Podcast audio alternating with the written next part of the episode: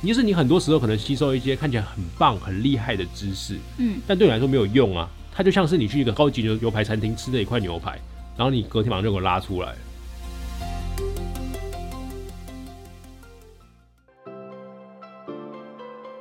你好，欢迎收听雷蒙三十，我是雷蒙。雷蒙三十和你分享我和柚子的艺人公司故事，以及如何升级你的工作效率和生活品质，帮你找回你对于生活的掌握感。你知道吗？我们的三十岁除了朝九晚五，还有另外一种打开的方式。我是雷蒙，你的生活黑客教练。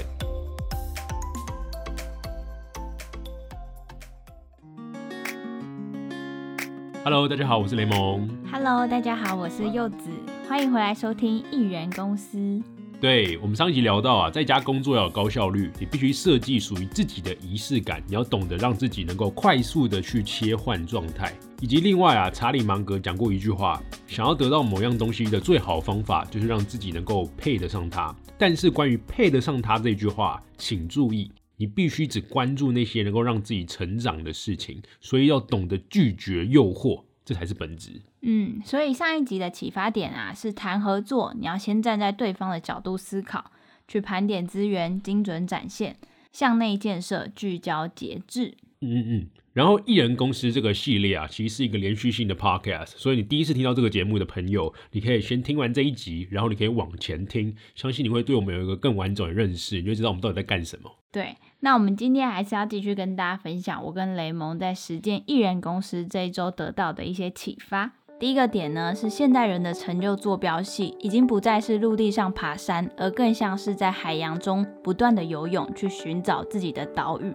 那第二个点呢，是怎么培养自己可迁移的能力？工作不要只是完成你手中的任务，记得要往前思考其中的需求本质和解决方案。嗯，又是一个听起来很博学的开场。嗯，那我们要准备开始喽。准备好了吗？开始喽！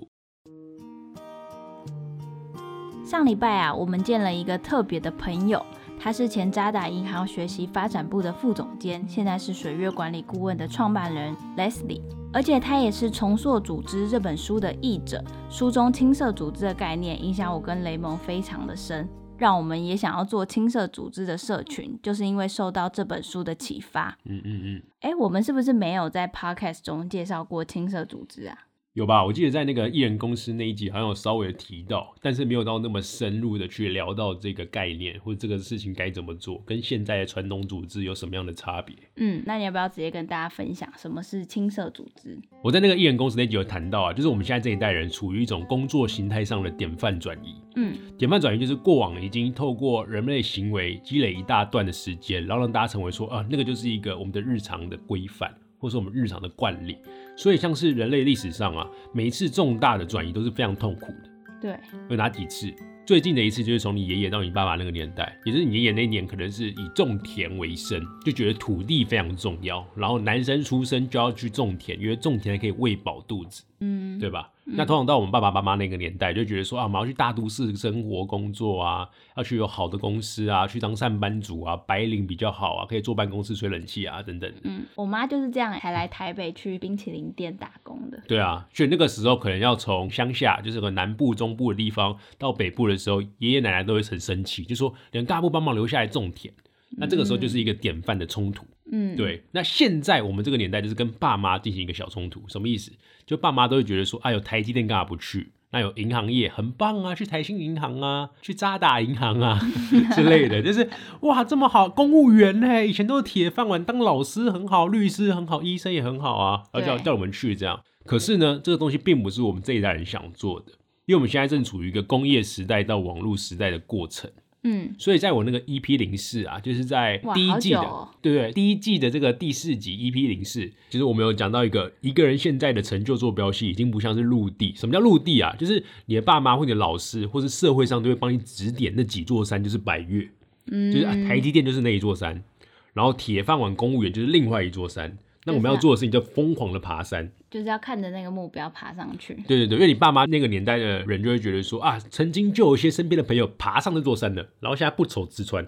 嗯过得很爽，嗯，所以叫你的儿子女儿也开始往那个座山爬。就像以前就告诉我们什么是好工作，对对对毕业对对后要去哪里才是对你最好的。对，可是现在年轻人有点觉醒，你有发现吗？就发现说，嗯靠，我为什么一定要登上那座山才是一个好的成就，才是一个算是我自己的成功？我就不想要爬那座山呐、我们要找到自己的意义感。对对对，他们想要找到自己的意义感，所以现在大家比较像是海洋，就是因为通过网络时代嘛，因为嗯社群媒体，所以让很多小众的声音开始发声，开始被听见。嗯以前我们都只有主流媒体跟社会上的强势的声音，所以就认为说啊，可能什么事情是好的，因为我们听到的资源管道只有一种声音。对，但现在可能有同志族群啊，然后有环保族群啊，有人权族群啊，嗯然后有各式各样不同的族群，都有不同的小群落，所以大家可以透过这些不同的声音去发现，哎，原来还有这样子的一个生活或工作的模式可以追寻，所以就变成一种大航海的时代，大家是疯狂的在这个海上寻找自己的小岛。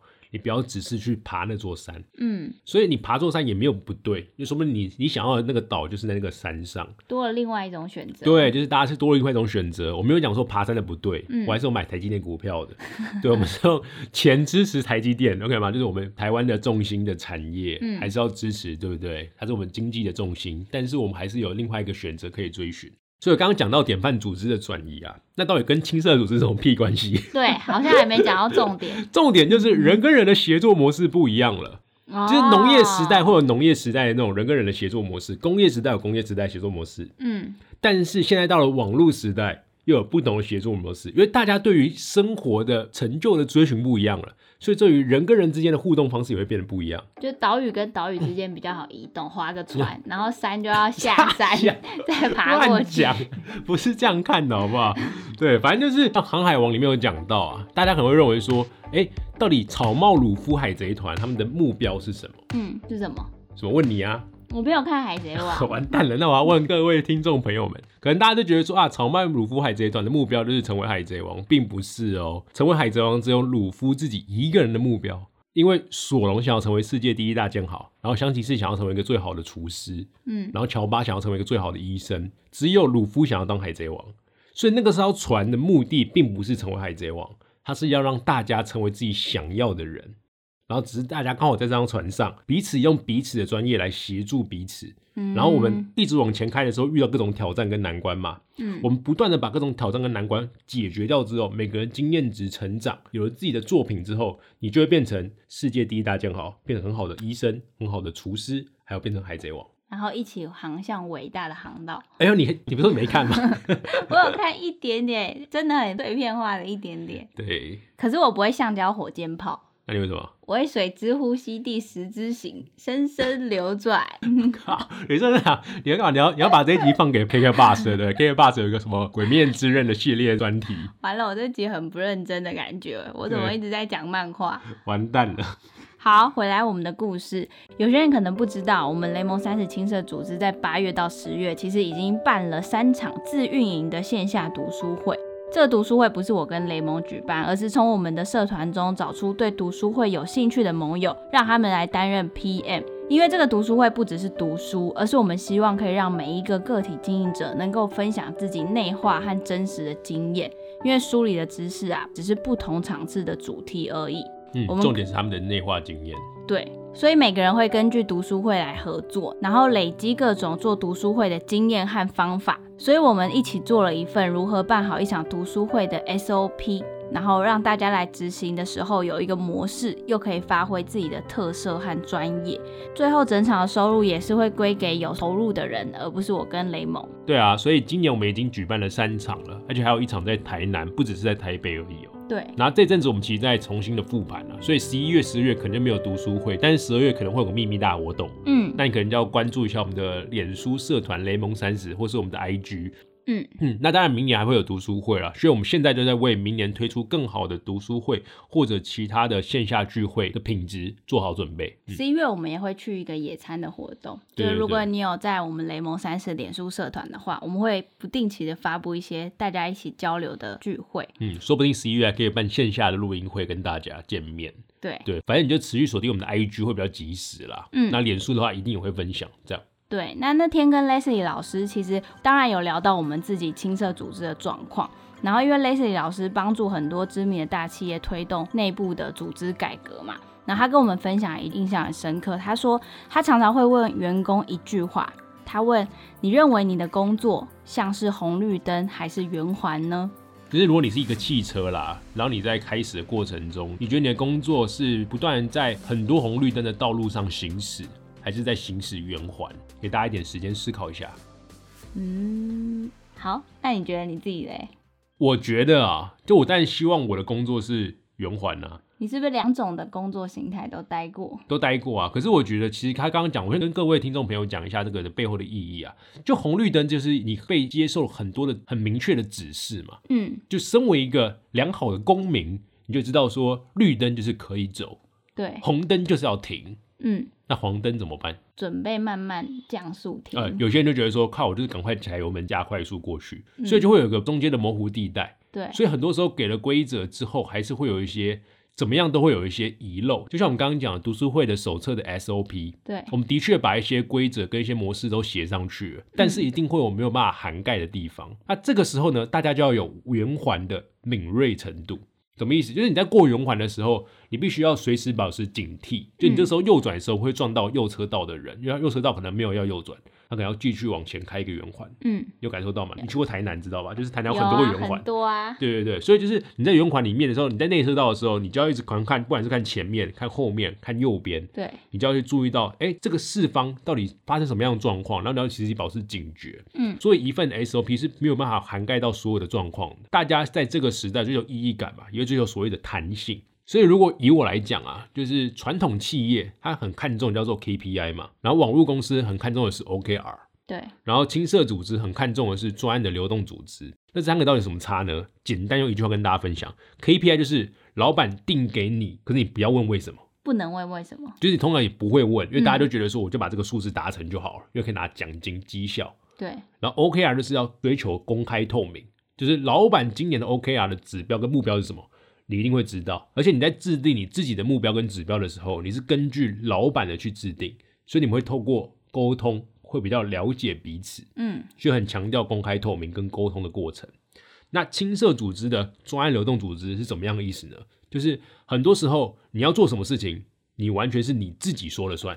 什么意思呢？我们就以公司来说好，因为其实大家比较理解公司的一个环境，对对，大家是最习惯或最熟悉嘛。嗯假设你在公司里面，你的职称是一个社群小编嗯，，OK 吗？那你原本是负责脸书的粉丝专业，然后突然间最近 Lite at 很红，老板就说：“哎、你社群小编呢？赖 at 处理一下，学一下，用一下，公司感觉适合。”然后你就哦好，那那我就要去弄 Lite at。那突然间公司老板就会发现，哇靠，最近 IG 也蛮红的，去搞一下 IG。所以你这个社群小编就不断的因为你的工作的职能，不断的被拦上各式各样的工作，但是其实都老板都没有问过你到底喜不喜欢。好像就会慢慢跟原本进这家公司的初衷不吻合。对，因为你就是你是什么样的职位 title，你就要接怎么样的工作。嗯，OK 吗？可是清澈专案组织不太一样，它就像是什么？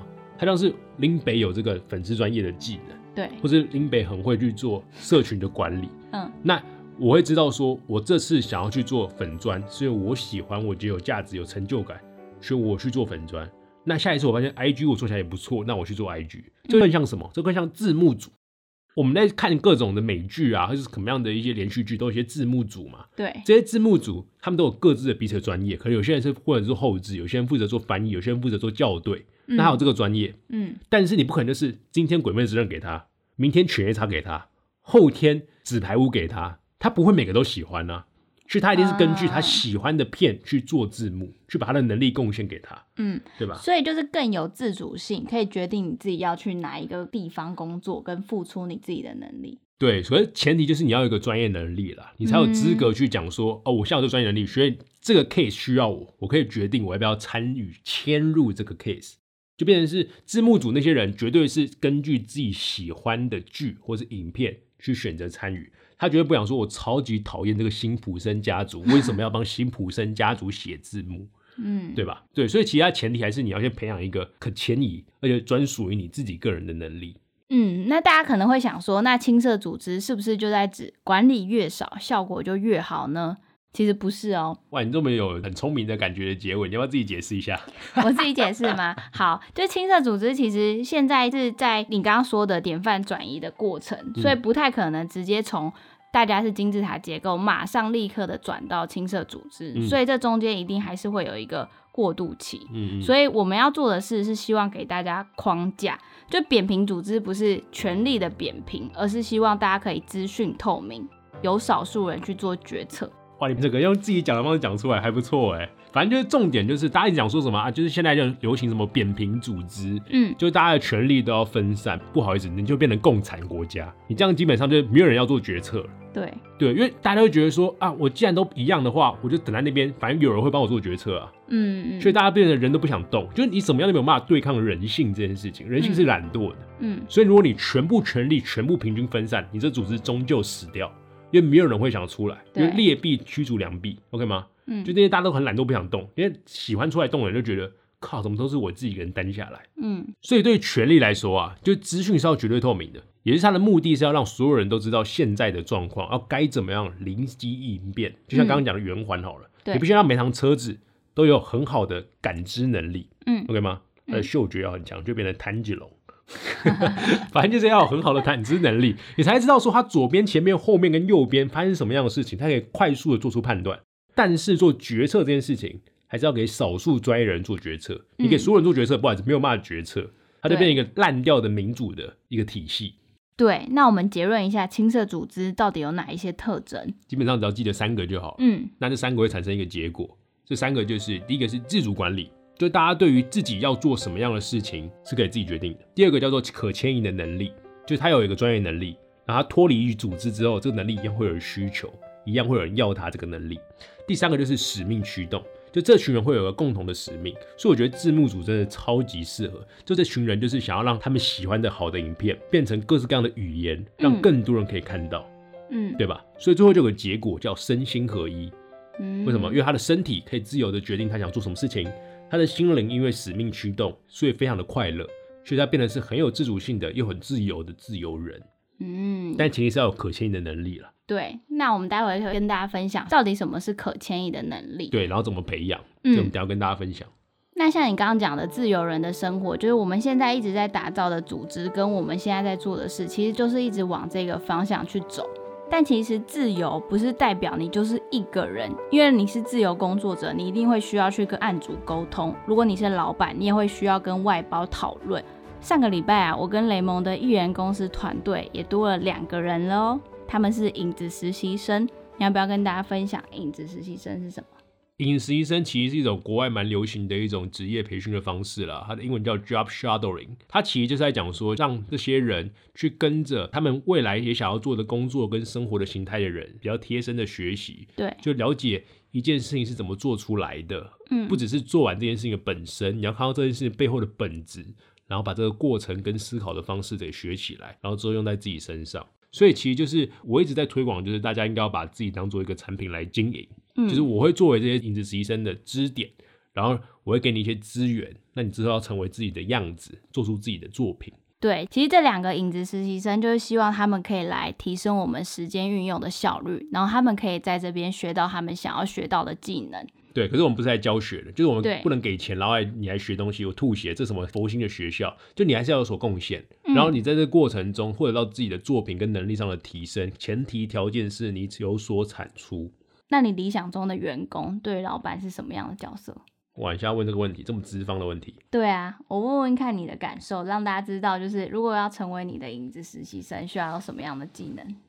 这个技能啊，其实等下会讲那个可迁移的能力，就会讲到一些细节啊。但是我可以先总论来讲，嗯就你基本上一定要有内容能力嘛，让你有一些需求的探索跟需求发现的能力，但更重要的其实是靠谱的能力。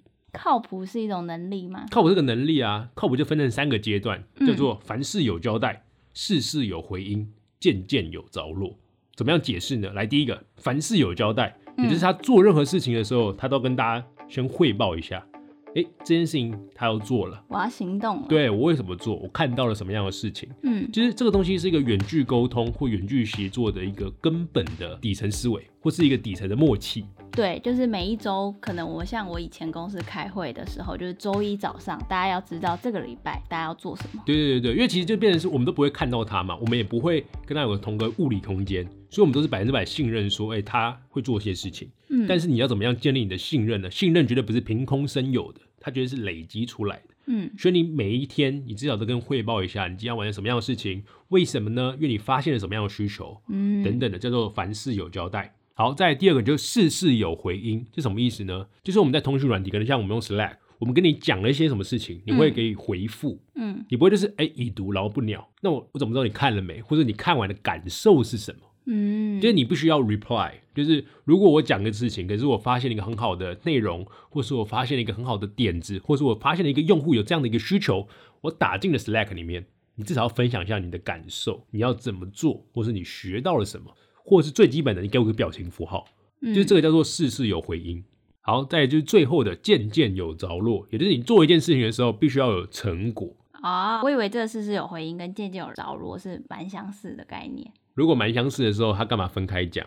他既然会分开讲，表示他三件事情是互相独立，但是完全涵盖，叫做 Missy 的原则。啊，没有事事有回音，就是代表渐渐有着落啊。我听完你的之后才发现，哦，原来你指的事事是单一的沟通的时候，然后渐渐是事情做事的成果。我觉得动词比较重要，重点是那个回音，就是我在讲了什么时候会有回音，就是 reply。我在嗯提到什么样的事情的时候，你会看到不止已读，你会有所回馈，只要事事有回音。那渐渐有着落，就是你做一件事情要有成果，你不要只是做到过程然后就结束，失败也是一个成果，但是你要累积经验。我不要要求你每一件事情都要成功，不要像一个神人一样，但是你至少要先做，做到之后，无论失败或成功，你可以跟我分享你的成果是什么。嗯 OK，来，我们三件事情重新跟大家再要一下：凡事有交代，事事有回音，件件有着落，请解释。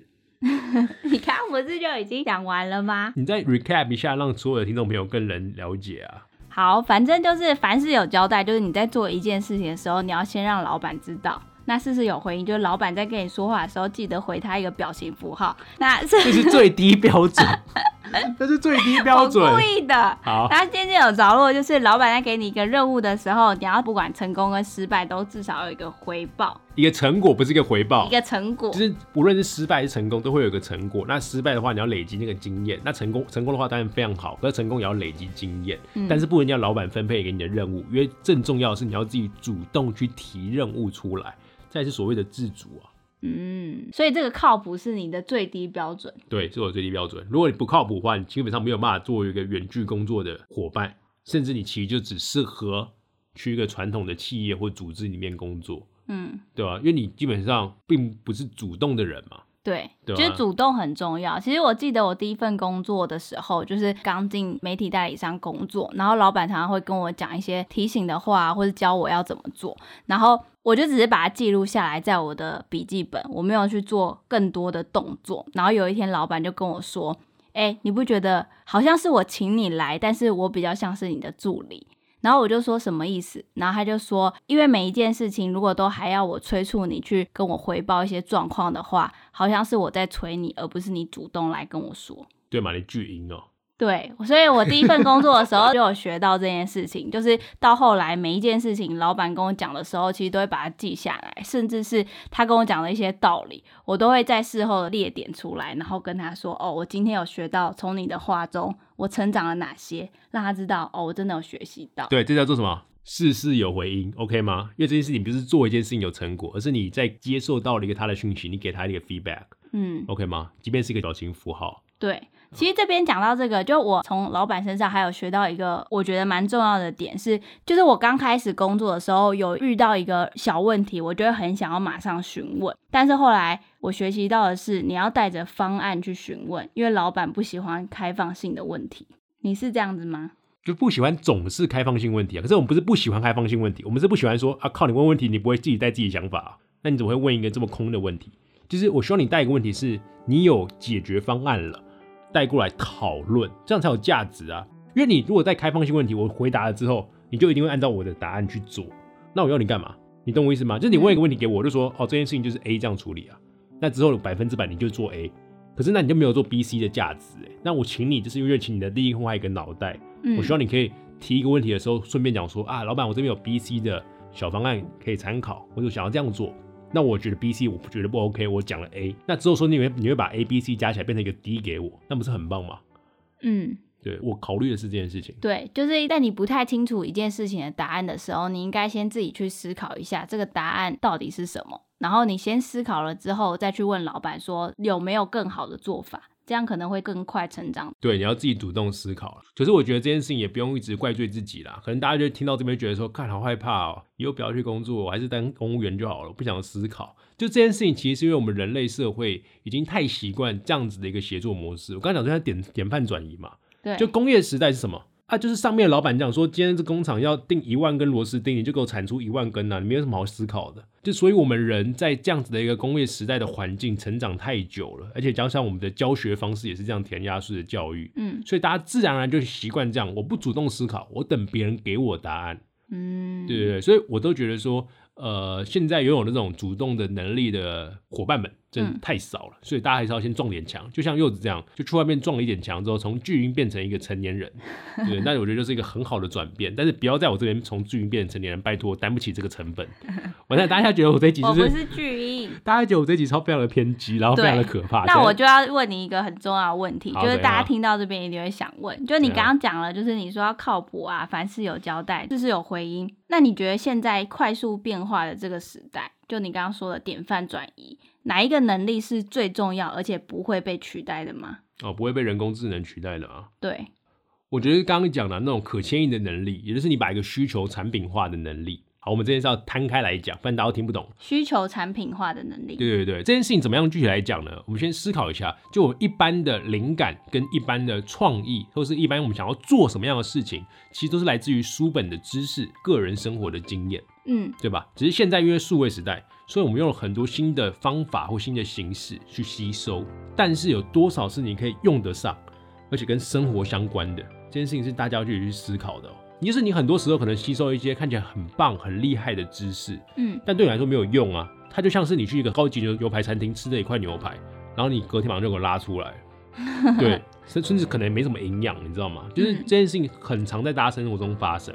所以，我们现在打个比方，问大家一个问题：就假设我今天给你钱哦，足够的钱，嗯，让你去办一本杂志，你觉得最难的是什么？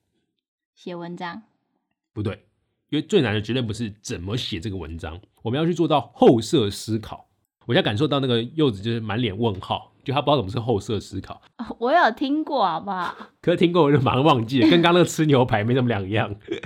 好了，我们今天要讲一次，让大家快速记住，而且还真的可以用在自己生活上，好不好？这是我们做这个节目的意义。好，所以后设思考是什么意思呢？就一般人采用的是一种采取行动或者做决定才去思考。也是你今天要做什么样的事情之前，你会思考说这件事情该做吗？这件事有什么样的后果？这件事要花多少成本？这件事对我有帮助吗？所以你就会进行思考，OK 吗？嗯，一般人的思考在这样子，这种思考叫做对象层次的思考，就是你有一个很清楚的对象，就是你有行动啦。对，你根据这个行动去思考，这一般人都会做的思考，OK 吗？嗯，就我们成功了，柚子进入了一般人的境界，不是在巨婴的境界了，OK 吗？因为巨婴就是不会思考。好，我们拉回来讲啊，所以将这种对象层次的思考列入思考，就是说你干嘛笑成这样？对，我讲不下去，我讲不下去。好，我们拉回来讲后设思考啊，就是把刚刚讲的对于行动的这些思考。拿来思考的，就是后设思考，就是思考我们为什么要思考。嗯，你有理解了吗？我理解，就像我现在思考为什么我会思考后设思考。你不要把自己弄得像一个哲学家一样。好了，反正刚刚拉回来就是像那个写文章的这个状况。你刚不讲说办一本杂志最难的是写文章嘛？不过答案并不是嘛。嗯，因为写文章并不是最难的，最难的是我们要写什么，也是写文章之前的这件事情才是本质。所以要选什么，就是选题是最难的。怎么说呢？因为这个工作它真正的需求并不是你文笔有多好，而是你到底能不能掌握这个杂志社本身的用户的需求，有没有办法按照这个杂志的用户的口味，持续提供稳定的输出。这个是把需求产品化。因为说到产品化，所以稳定就会非常重要。它不是单点做事。所以你听到现在，如果你是我们的长期听众，你会发现我们这个节目其实非常不鼓励大家做那种单点赚快钱的事情。嗯，不然你可能就会去听那些赶快让你财富自由啊，让你赶快赚大钱的频道。但是我坦白跟你说，那八九成绝对都是骗人的。对你自己好好小心一下。所以好，那回头来讲啊，就是你到了一个公司里面工作，你有去察觉你这个公司的用户的特性跟需求吗？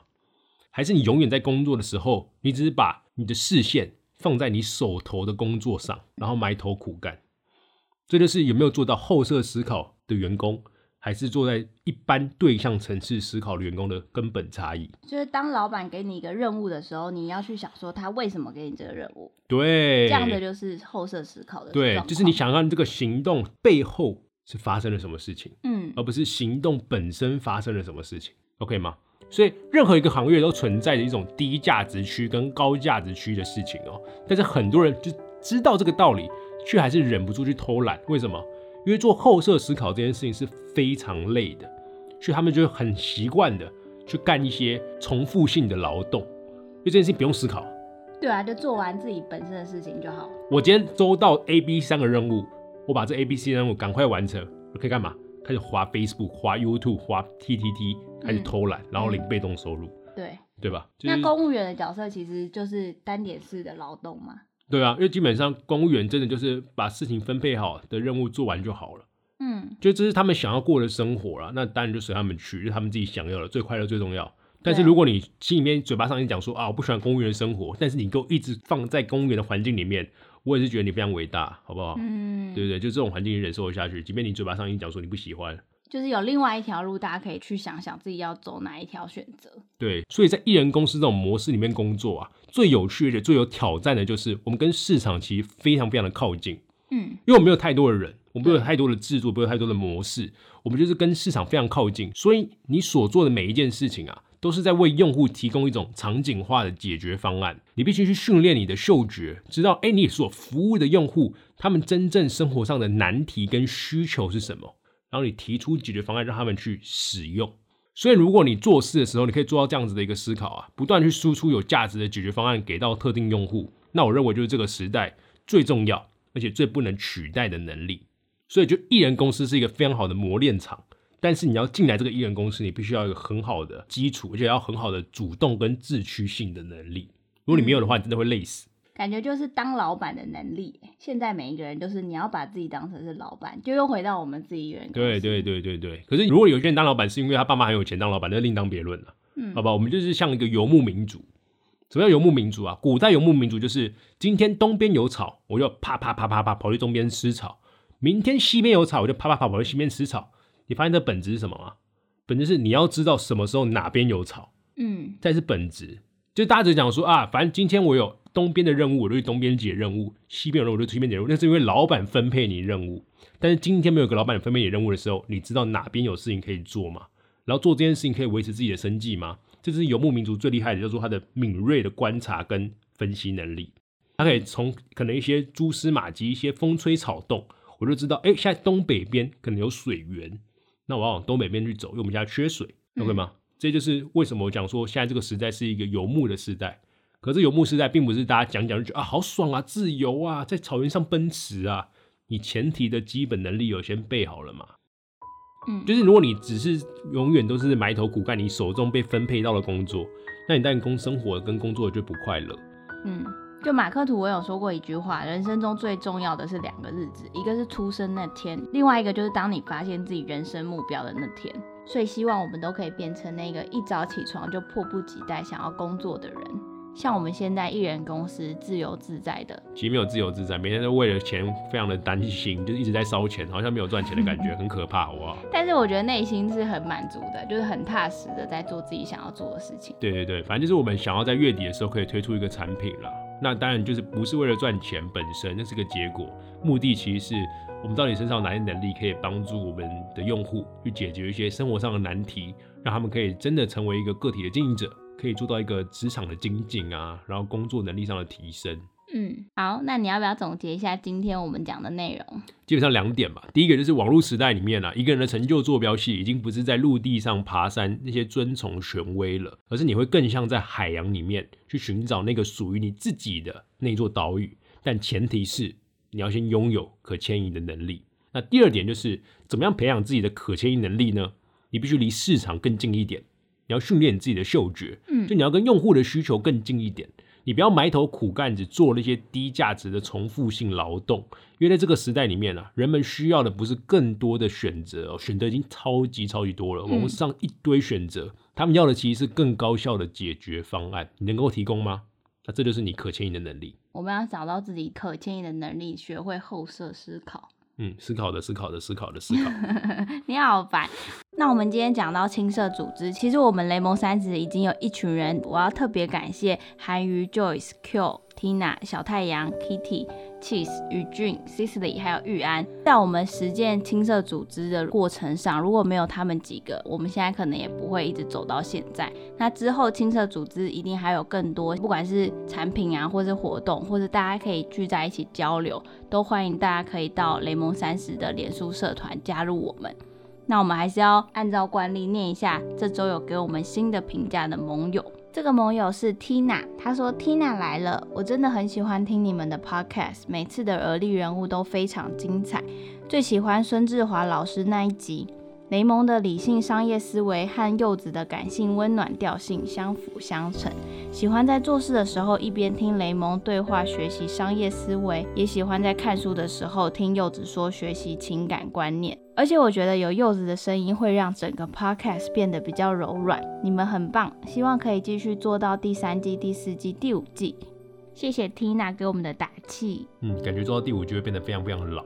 就变雷蒙五十，雷蒙六十，还有另外一个盟友，他叫哈铃铃铃，他说值得一听再听，谢谢你们给予我们很多新观念，看见生活不同的可能性，谢谢。感觉是第一季的 slogan 哎，是什么忘记了？你还记得吗？和你一起重新看待生活，找到未来可能的钥匙。这里是雷蒙三十，哇，好像回到第一季的感觉。嗯，大家怀念吗？那跟大家分享下一周挑战。下一周我们要去银行开户啦，准备去开成立公司的筹备户。那会发生什么事情呢？再跟大家分享哦。第二件事情就是，不知道大家有没有在我的 blog 有看到一个表单，就是写填此 email，你之后可以收到雷蒙的电子报。嗯，对，那这个就是一个免费的电子报。对，很多人填了，那他们可能会觉得说，哎，会不会雷蒙一上文章之后就会发通知给他们呢？不好意思，我现在一份都还没有发出去过，因为我们现在一直都在整理我们之后的付费内容订阅嘛。嗯，那其实就会觉得说，还要想一下这个商业模式怎么进行。后来我觉得说，哎，这种免费的周报其实还是可以给大家。嗯，那我来觉得可以整理一周，我发现到好的七篇文章，然后分享给大家，跟大家分享一些小小的生活黑客的小 tips，就它不会分量很重，可它就是一个一中的 week digest。嗯，所以下礼拜我们会开始寄生活黑客周报。如果还没有订阅的话，你可以看 show note 的网址，记得填下你的 email，下礼拜就会收到喽。对，你就到我们的文章页面一直往下滑，最下面就会有一个填 email 的地方。嗯，对，然后这个东西就是免费的，就是我会整理我这个礼拜我所见所闻，然后摘要成几条给大家，让大家可以补充一些我觉得非常有趣，或是我觉得非常有收获的一些文章啊，或是一些小工具。对，那会发生怎么样的困难，也会在下周跟大家分享。嗯，还有最后一件事情，就是我们会去参加杂学校的深夜抬杠辩论，雷蒙会去分享碎片化内容的时代是好事还是坏事呢？嗯，然后我们下礼拜想跟大家谈谈一下，就是碎片化内容跟系统性学习这件事情要怎么搭起来，那我们怎么样学习，然后就怎么样去应用到自己的生活之中。好，那这就是今天的内容。如果你喜欢这集的话，欢迎到 Apple Podcast 为我们打新评价，鼓励我们，让我们做出更好的节目。那今天就到这边喽，我们下次见，拜拜，拜拜。